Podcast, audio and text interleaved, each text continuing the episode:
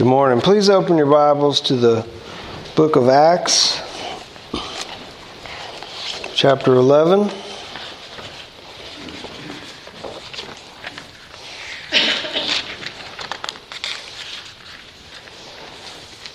Let me remind you of something. Luke chapter 1, verse 1 Inasmuch as many have undertaken to compile a narrative of the things that have been accomplished among us, just as those who from the beginning were eyewitnesses and ministers of the word have delivered them to us, it seemed good to me also, having followed all these close all these things closely for some time past to write an orderly account for you, most excellent Theophilus, that you may have certainty concerning the things that you've been taught. Acts chapter 1, verse 1. In the first book, O Theophilus, I have dealt with all that Jesus began to do and teach until the day when he was taken up after he had given commands through the Holy Spirit to the apostles whom he had chosen. He presented himself alive to them after his suffering by many proofs, appearing to them during 40 days and speaking about the kingdom of God. Remember, we're reading accounts that have been compiled for the purpose of a certain Theophilus, that he might read them and have certainty concerning the things that have been said about Jesus. So remember, there are some things that may seem more important or less important or um, items of detail that we wonder why why does that why do we need that? But listen it's the word of god that god gave to luke that he might give an account of certainty. First about jesus and what he began to do and teach and then the book of acts the church that followed so keep that in mind. And Mike, thank you. Yes, the foundation of the believer is not America.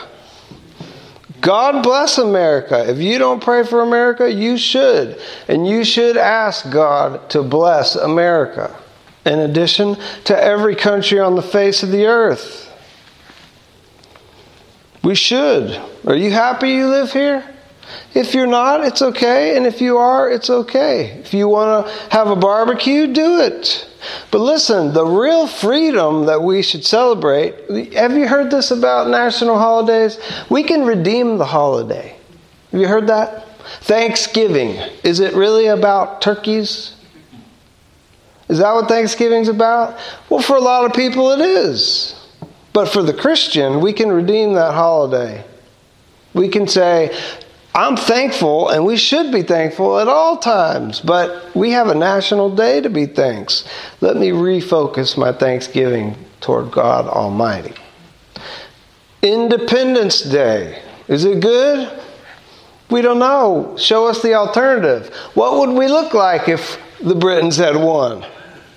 But listen, we have been freed from the slavery of sin, the tyrant the oppressor.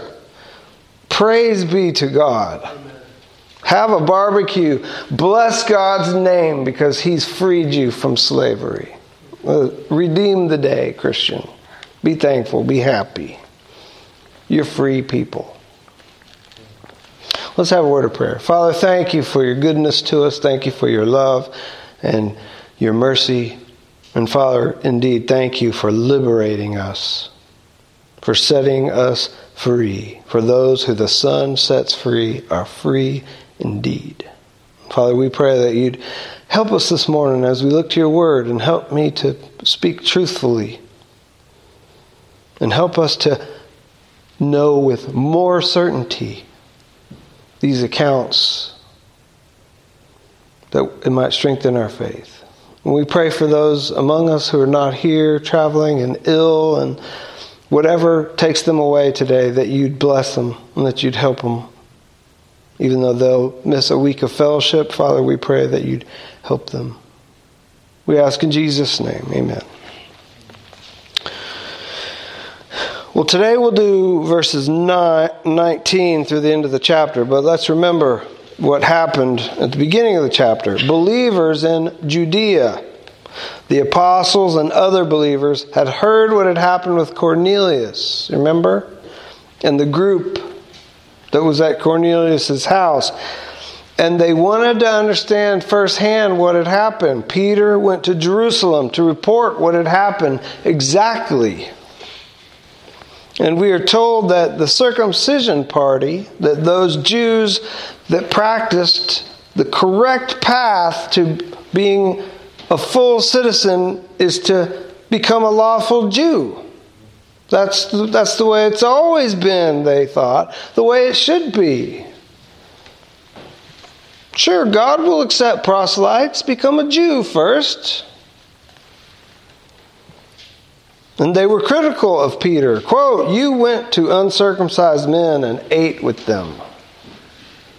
Like the way they're presenting it is like it's utterly obvious and bare. You ate with them.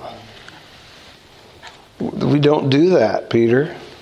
And Peter recounts, he's like, No, I'm tracking with you. I thought that too. And I had a vision, and all manner of beasts came down on a sheep, and God, in the vision, I was told to eat it. And I was like, I would never do that. Just as you're saying right now that I shouldn't have eaten with them. But God told me that it was clean, that I should eat it and quit questioning Him. Right? What I call clean, don't you call unclean. He recounts the vision to them. No distinction is being made among believers, Jew or Gentile. And listen, sometimes we might lose sight of this. The Jews believed in Jesus, thousands of them. Didn't they? He is the fulfillment of the scriptures that the faithful had been waiting for. The Messiah. 3,000, we are told, at Pentecost are added on one day. Jews. Not Gentiles, Jews. Jews from all over, but still Jews. God definitely is blessing the Jews. Those ethnically related to Abraham and part of the nation of Israel. Peter says that is the way that we God dealt, but there's no distinction being made now. That's what the sheet meant. Jew or Gentile, anyone. Faith in Christ fully saves all who believe. There's no need to go back to anything. And the proof of it, Peter told them, the proof, how do I know? Maybe my vision was just messed up. Maybe I was so hungry, right? The text said he was hungry. I fell into a trance and I started to dream about food. But no, the proof is that the Holy Spirit fell on them. They were eyewitnesses of this fact that the Gentiles at Cornelius' house became believers and citizens of the kingdom of God. And Peter sees that, that spirit, that giving of the spirit, as had happened at Pentecost, that's the proof. I wasn't, I wasn't dreaming things that were untrue. Right? We have dreams all the time. We wake up and wonder, uh, what was that about? This is not that type of trance. God was giving him a vision, and the proof is that the Holy Spirit fell on them. It's the proof. Without adherence to the law of Moses, the falling of the Spirit, the giving of the Spirit to those assembled at Cornelius' house is proof God does not require adherence to the law of Moses as a requirement to full citizenship in the kingdom of God. Faith in the name of Jesus faith in the Messiah. The Christ brings about healing and adoption into the family of God. Not the law of Moses. Right? The Bible says The law came by Moses, but grace and truth by the Lord Jesus. The law of Moses is fulfilled. Its time is over. And what happens to his opponents who says, Peter, you ate with them. Come on, man. You went into their houses, uncleanness everywhere, and ate with them. But after he says, Listen, guys, they got the Spirit. I, we all saw it. And the, the opponents are just quiet. Oh, there's nothing to say, right? You can you can form an objection and then you can show without a shadow of a doubt, no, they received the Spirit. Like, huh. Okay. I guess we we're wrong. There's nothing more to say. God gave proof. He has accepted the Gentiles. God is saving people of all nations. Whoever believes will not perish, they're saved. And we're told this is not new. Jesus said this. Christ should suffer. Well, this is in Luke chapter 24. Thus it is written that Christ should suffer and on the third day rise from the dead, and that repentance for the forgiveness of sins should be proclaimed in his name to all nations, beginning in Jerusalem. Not just the Jews in all nations, all nations, everyone who's there. Behold, I'm sending you the promise of my Father upon you. Stay in the city until you're clothed with power. This was for Jesus' disciples. But the same thing happened first to masses of amounts of Jews and then Gentiles also. The same promise of the Father that Jesus promised to send to be a helper and some and to remind them of everything that Jesus commanded has been given to Gentiles also. Praise be to God. And if we if we think about it, you know, th- this is sometimes I, I, speak critically of the Jews in the scriptures, but it's because the, they were being wicked in the passage that whichever passage it is. Do you understand? When I say they weren't saying, Wow, Peter, they believed. You preached the gospel to them, they believed. They're just worried about what was wrong about what he did. And they were wrong in that. But Jews, thousands and thousands and thousands and thousands have been saved. But when we think of Christendom, praise be to God, this vision for the gospel is much larger than they thought. You know, the Jews, rightly so, have been very influential in the, the country of Israel in the history of the world because God chose them. But what's the ratio of Gentile to Jew in the kingdom of God? I don't mean spiritual Jew, I mean ethnic Jew. What's the ratio? A thousand to one? A million to one? Ten million to one? God has expanded his ministry to the Gentiles in a way that, even if they had expected, not that much. I remember years and years ago, Tony Hepp taught a Sunday school class. You might remember this. And the title of it was The Proliferate Nature of God. Do you remember this? Whatever God does, usually He does it a lot. For example, how many mosquitoes are there in the world? How many minnows are there in the world? How many ladybugs are there in the world? How many apples are there in the world? Do you understand? How many people are there in the world? How many cats are there and rabbits and foxes and sparrows and flamingos and ducks. How many coyotes? Do you understand the proliferate nature of God? Usually, the normal for God to do, whatever He does, it's good, and there should be lots and lots and lots of them.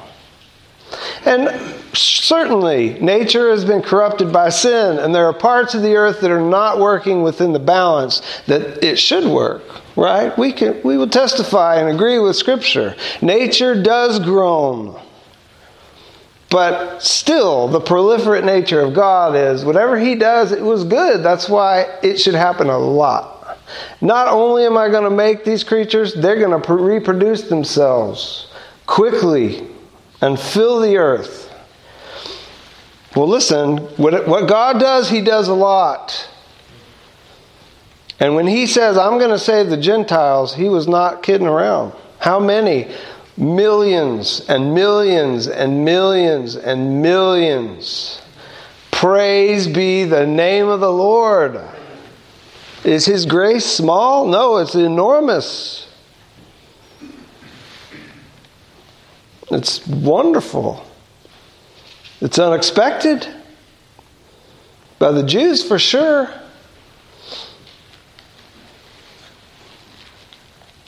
the spiritual seed of Abraham, we could compare it to the stars in the sky and the dust on the earth. Well, let's read today's text. This is verse 19. Now we'll read verse 18 just to, just to connect the two passages. When they heard these things, they fell silent. And they glorified God, saying, Then to the Gentiles also God has granted repentance to life. It leads to life. Verse 19 Now, those who were scattered because of the persecution that arose over Stephen traveled as far as Phoenicia and Cyprus and Antioch, speaking the word to no one except Jews. But there were some of them, men of Cyprus and Cyrene, who on coming to Antioch spoke to the Hellenists also, preaching the Lord Jesus. And the hand of the Lord was with them, and a great number who believed turned to the Lord. The report of this came to the ears of the church in Jerusalem, and they sent Barnabas to Antioch. When he came and saw the grace of God, he was glad and exhorted them all to remain faithful to the Lord with steadfast purpose. For he was a good man, full of the Holy Spirit and of faith. And a great many people were added to the Lord. So Barnabas went to Tarsus to look for Paul, uh, excuse me, for Saul, and when he had found him, he brought him to Antioch. For a whole year they met with the church and taught a great many people. And in Antioch, the disciples were first called Christians. Now, in these days, prophets came down from Jerusalem to Antioch, and one of them, named Agabus, stood up and foretold by the Spirit that there would be a great famine over all the world. This took place in the days of Claudius. So the disciples determined, every one according to his ability, to send relief to the brothers living in Judea. And they did so, sending it to the elders by the hand of Barnabas and Saul. Amen. Verse 19 those who were scattered because of the persecution of Stephen. Now let's think about this. This is from chapter 8. We remember this. Saul approved of his execution. This is Acts 8, verse 1. And there arose on that day a great persecution against the church in Jerusalem, and they were all scattered throughout the regions of Judea and Samaria, except the apostles. Devout men buried Stephen and made great lamentation over him. But Saul was ravaging the church, and entering house after house, he dragged off men and women and committed them to prison. Now, those who were scattered went about preaching the word. We are told in Acts 8, if you remember that. So, the persecution of Stephen led to the scattering of the believers, Jews, that were in Jerusalem. And they went as far as Phoenicia and Cyprus and Antioch. But they just preached to the Jews in those areas, we are told. So it seems that the news of Peter and Cornelius had not reached those areas that were farther north than Caesarea. If you look on some of those maps in the back of your Bible, you can look at it, and if you go up from the coast, from Caesarea, and you go up, then you'll see where this part of the text is speaking about. Phoenicia would be present day Lebanon. If you look at a current map, Cyprus is an island off the coast, about a hundred miles off the coast. And Antioch was in modern day Syria. And it was a massive city. I had forgotten this about Antioch.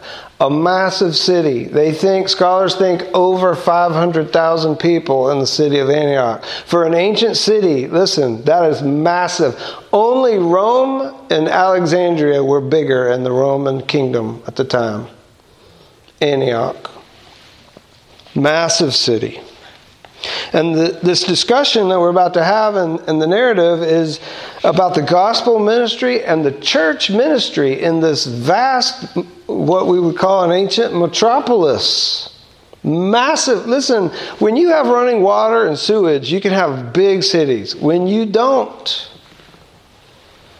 it becomes a big problem. How can you feed that many people and get rid of what we need to get rid of for that many people? This is why some of the ancient Angkor Wat cities also they marvel at it because there's so many people to, that they believe were in those areas. How could they ha- how could they support so many in a small area? So they go up. There, there are people who are scattered because of persecution, and they went to Phoenicia and Cyprus and Antioch, among other places. And they spoke the word in those places, but to Jews. Jews that are Jews, but they're not living in Israel. They're living outside of Israel. Um, verse 20 There were some of them, men of Cyprus and Cyrene, who on coming to Antioch spoke to the Hellenists also preaching the Lord Jesus. So, okay, so now we have an expansion of ministry. Men from Cyprus, the island that we just spoke about, and Cyrene, this is a city that would be in present day Libya. So the gospel has gone around the, well, for your benefit, I guess, around the edge of the Mediterranean. You have cities in northern Africa who have Christians, and islands in Cyprus that have Christians. And they go to this massive city. Listen, what's the purpose of going there? It appears they went there to preach the gospel. And you might say, why didn't they stay in their own country? There's not people in Libya that need the Lord. This is sometimes people's argument about missionaries. It's a waste of money. Just preach in the country you're in. Listen, there is biblical precedent for people going to a different place than where they are from and preaching, and God blesses them greatly. Listen, have you heard the phrase that a prophet is not received in his hometown? That is true. Sometimes a man from Ethiopia can come to the United States and preach the gospel, and people receive his testimony and other Americans who are native or uh, you know been here for a while, let's say that their their word is useless. They don't have a listening ear for that word. Not saying that we can't minister here. We're doing it now. But it is also biblical precedent not only for people to leave their country to go to other places, but for those people to be supported too. And they have a unique ministry. And this is very interesting. Had they heard of the story of Cornelius? I want to say no, they hadn't. That God had worked in them to do it independently of what had happened with Cornelius.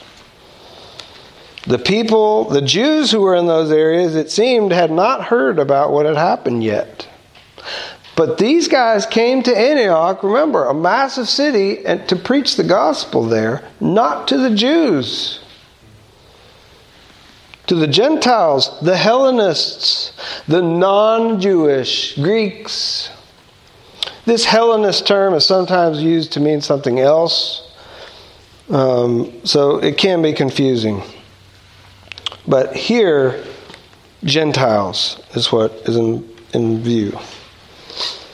They preached the Lord Jesus to the Hellenists, the Greek speaking non Jews in Antioch. Okay, verse 21. This dovetails very nicely with what Edward preached to us, taught us in Sunday school. The hand of the Lord was with them. The hand of the Lord was with them, and a great number who believed turned to the Lord. A great number believed and turned to the Lord. Why? Why did they believe and turn to the Lord? The text tells us why. The Lord was with them and helped them. Any gospel success is the result of God giving the growth. And you might say, well, what's the point of sending missionaries then? Well, A, or preaching the gospel anywhere, A, it's commanded by God, you should obey Him. And even if you don't understand why, He doesn't require you to understand why. Just do it. You ever tell this to your kids? And you're not being a jerk parent either. Because I said so.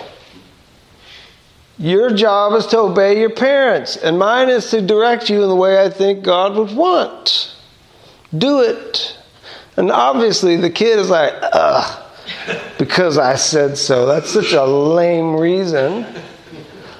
And they might, you might feel that way, but change your attitude.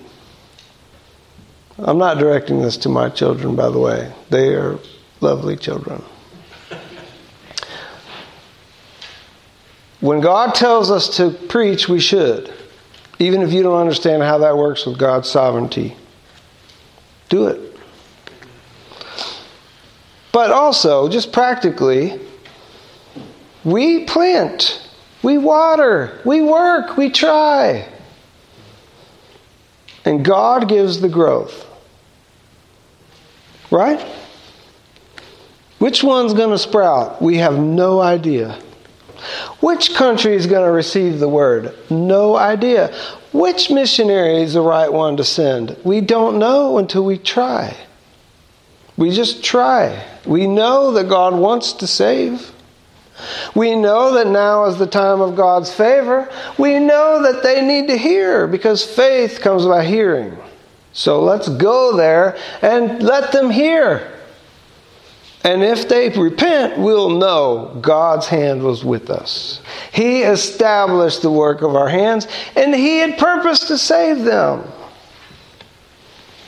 And if it doesn't work, then what? Do you give up? Maybe you have to try even harder. Maybe God wants you to persevere for longer. Maybe He wants us to develop perseverance and steadfastness, the thing that we need to develop. And that's hard to develop unless something hard happens, right? How do you develop perseverance and steadfastness? By failing a lot. And then getting up and trying again, and failing and getting up and trying again. If you listen to missionaries, they'll often tell you, and church leaders too, we don't know what thing to do, which one's going to work. Our desire is that they would hear Jesus, that they would believe and be saved, but we don't know which one's going to work. We try all kind of things. The ones that don't work, we stop using those. And the ones that do, we focus on those. If you listen to Brother Chang, he's a great encouragement. He's, he says that. We try, we don't know. We just try. We don't know which one of our students God has called to be a good teacher. We let them try. Then once they try, we can tell. We see, oh, the, the people are responding to their ministry. They're listening. He understands the text. He's not timid. The way that you know the thing that God is blessing is by trying. If you never try and you say, well, people, God's not moving, what should, which action should He move on if there's no action happening? You understand? God gives the growth. What if you don't plant? What if you don't water? And certainly we understand that the rocks can cry out, and God can raise up children for the rocks, from the rocks, according to John the Baptist. But it is our job as the church. I don't mean this church, though this church is included. Our job as the church is to let the name of Jesus be heard. He loves sinners. Can you believe this? Great Messiah. Nobody loves sinners. We hate sinners because they're sinners. They're unpleasant people. They're selfish. They're envious. They're murderous. They're adulterous. They're covetous. They steal. They lie. They cheat. I stay away from them. That would be the natural thing to do. But Jesus, He's a friend for sinners. What? He loves sinners? And those who are self righteous recoil at such a thought. And those who are sinners are thankful.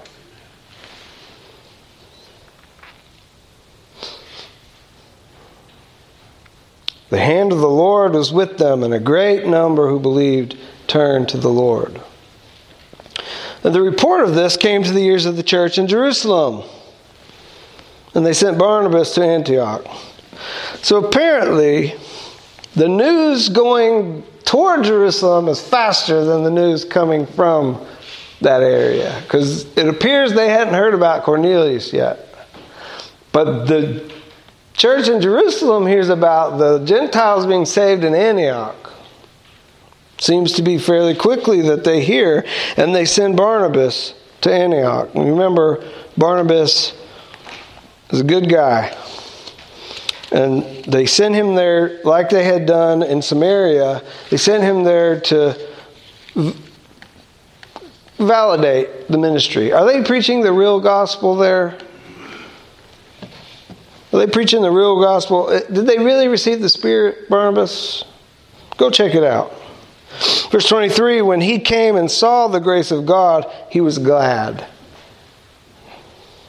it's been confirmed to Barnabas. God is working here. The grace of God is it's apparent. You can see it. And he exhorted them all to remain stay, uh, faithful to the Lord with steadfast purpose. Now, this is interesting. I don't think that this steadfast purpose is related to Bar, uh, related to them, but Barnabas. With steadfast purpose, Barnabas exhorted them to remain faithful to the Lord. Not remain faithful to the Lord with steadfast purpose, even though we should do that. But I think the steadfast purpose part is speaking about Barnabas. God's working among the Gentiles. Barnabas is glad.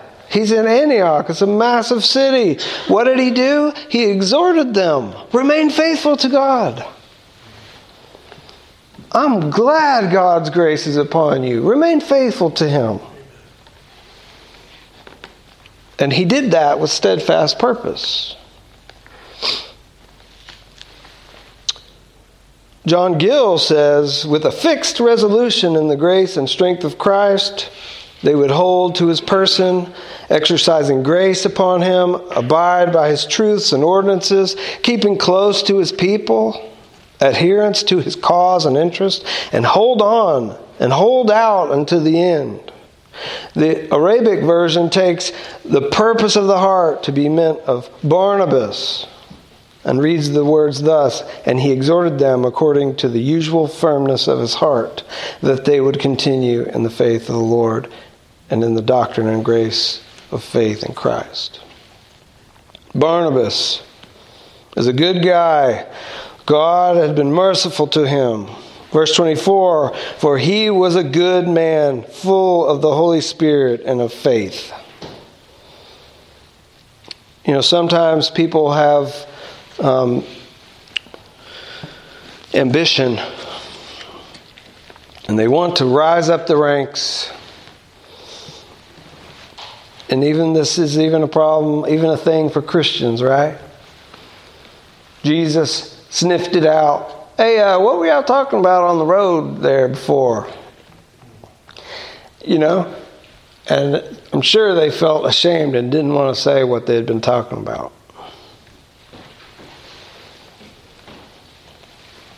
You want to rise up the ranks? Be a person who's full of the Holy Spirit and of faith. That people say that about you. Oh, that sister, she is full of faith.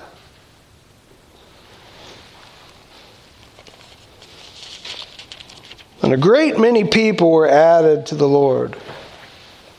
So it appears even more are added, right? There's these, these guys and, and people from Cyprus and Cyrene who come to Antioch and begin preaching to non Jews, to Gentiles, and God's hand is with them, and a great number turn to the Lord. And Barnabas goes there to, to validate it and to see for himself, and while there, he ministers also to them and preaches to them, and more are added. A great many people were added to the Lord. You think this is, if we were going to plan this out strategically, this might be a good way to get the gospel around to a lot of places in a short period of time, wouldn't it?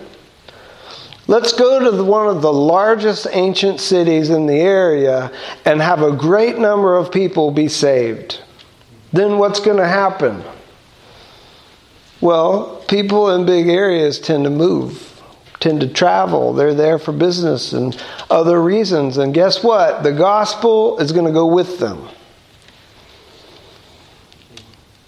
Verse 25 Barnabas went to Tarsus to look for Saul. If you remember, Saul had gone there after being converted. And when he found him, he brought him to Antioch. For a whole year, they met with the church and taught a great many people. And in Antioch, the disciples were first called Christians. There's some thought that this Christian term, this Christian's title, was not given by the church, but by non believers around them. They called them Christians. So there must have been a significant thing going on there. Like, who are these people? They're not Jews, but sort of. They believe in Christ. We'll call them Christians. Christians. And Paul went there. They ministered in that church for a year and taught a great many people. Verse 27 And though in these days prophets came down from Jerusalem to Antioch. One of them, named Agabus, stood up and foretold by the Spirit that there would be a great famine over all the world. And historically, this was a time of famine. Um, they think this is in the between 40 and 50 AD that all this is happening, probably 45, 46, 47 AD. And there were numerous famines around that time period in the, in the region. Um, but before it happened, God sent a prophet from Jerusalem. So listen, does prophecy exist in the New Testament? It, it did. There can there's some debate as to whether it still happens. I don't see why it couldn't happen. I think most of modern prophecy is falsehood you know? How can you tell God's man? Well, if it comes to pass with 100% accuracy, then you know, yep, he's a prophet. And if it doesn't happen 100%, the Lord didn't send him. Do not fear that one. This man's prophecy came to pass historically and in the text of Scripture as well. The Spirit he foretold this, quote, by the Spirit.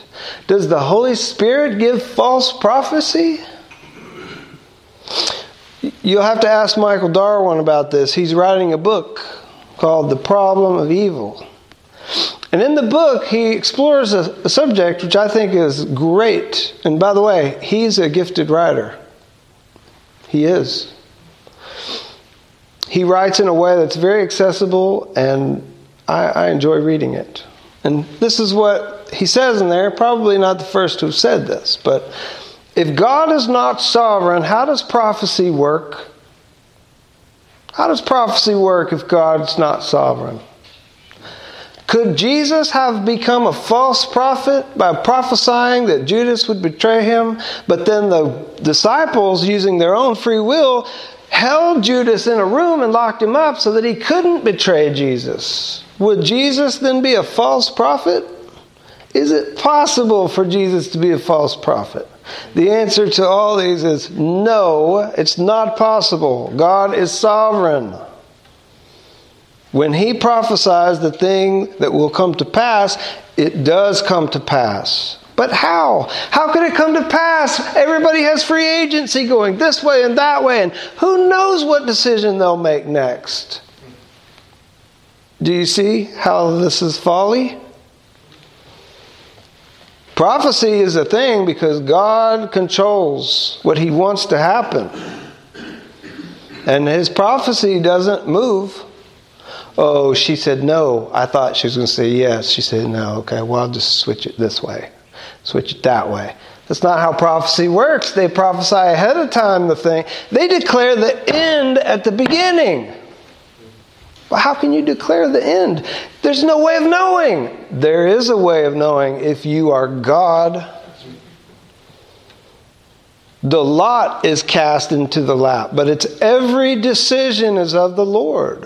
Which side will it fall on? Which straw will he grab? The short one or the long one? The right one is the one he'll grab. The one he's supposed to grab, the one he's meant to grab, and the one that he wants to grab.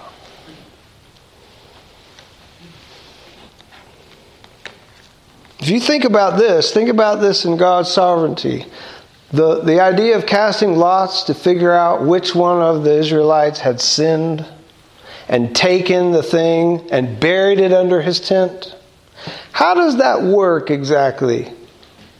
We don't know exactly what their lot casting process was, but let's just say it was drawing straws. How can it be certain that it will fall to the right one who actually did the evil? If you go and review that passage, it fell from the tribe down to the family, down to the clan, down to you are the one who did it. What did you take? And they know because the lot fell on him. God controlled the situation so that one, so that the guilty would be found out, but also so the innocent would be spared. If it fell on the one who didn't take it, and they, they would stone that person. Prophecy is only a thing because God is sovereign. He's not guessing what's going to happen, He's telling what's going to happen. This man, Agabus, by the Spirit, tells them what's going to happen. There's going to be a massive famine in Jerusalem. This man came from Jerusalem, is directed by the Spirit of God to tell what's going to happen. There would be a great famine over all the world. Again, world in the New Testament is um, it moves. Its meaning moves, but here I think it means the world that's around them. There's going to be a great famine. And what did they determine to do? What did they determine to do? You mean there's going to be people in great need? Well, let's take up a collection and give them some money or give them some food. So, verse 29 the disciples determined, everyone according to his ability, to send relief to the brothers living in Judea. According to your ability right? Jonathan Simpson cannot donate $50 million to the Bill and Melinda Gates Foundation. He does not have $50 million, and he wouldn't give to that anyway. But if you did, if you don't have it, you can't give it, right? God is not looking at the amount, He's looking at the ability to give and the heart that gives. The disciples determined, they made up their minds. Let's give of our increase to them according to their ability. And they did so, verse 30, sending it to the elders by the hand of Barnabas and Saul. Well, that's the text, but there is something interesting there in verse 30. Sending it to the elders. This is the first time that we're, we're moving away from the apostles running everything. Right? This is not speaking of the apostles. These are new these are elders that have been put in place of the church there. We're starting to see deacons have, have been added, elders have been added. And when they come with this offering from the Christians in Antioch, they give the money to the elders and let the elders figure out how, who to delegate the distribution of that. Barnabas and Saul came with that gift. Well, listen, we've seen the gospel leave Jerusalem and go to Samaria. We've seen it go to Caesarea. Now we've seen it go far north into Syria. We've seen it go across the ocean to Cyprus. We've seen it go to northern Africa in the area which would now be Libya. And be, this is all happening, the text says, it sort of says it quickly, because they were scattered. This thing that happened to Stephen was a terrible thing. They should have repented and believed what he had said, but instead they hated him and they killed him. But God had intended for that to happen. Why do bad things happen to good people? For good reasons. This bad thing, this terrible thing that happened to Stephen, resulted in the gospel moving to more places faster. And that many more being saved. Yes, Stephen died, but he's a Christian, he's with God. It blessed the regions around and really ultimately the whole world. Let's praise God for His wisdom, His understanding, His holy plans. We don't, like I said, we don't have to understand them, but we have to obey. Let's, let's pray. Father, thank you for the time that we've spent together. Would you bless us? We, we do want to be doers of the word. And we pray that you'd help us. Have mercy on us, Father, for being sleepy and, and um, even lazy at times. Lord, help us that we would be like Barnabas, that we would exhort each other and encourage each other with steadfast purpose, that we would seek to bless other parts of the kingdom of God that are in need. Help us, Lord. We pray in the name of Jesus. Amen.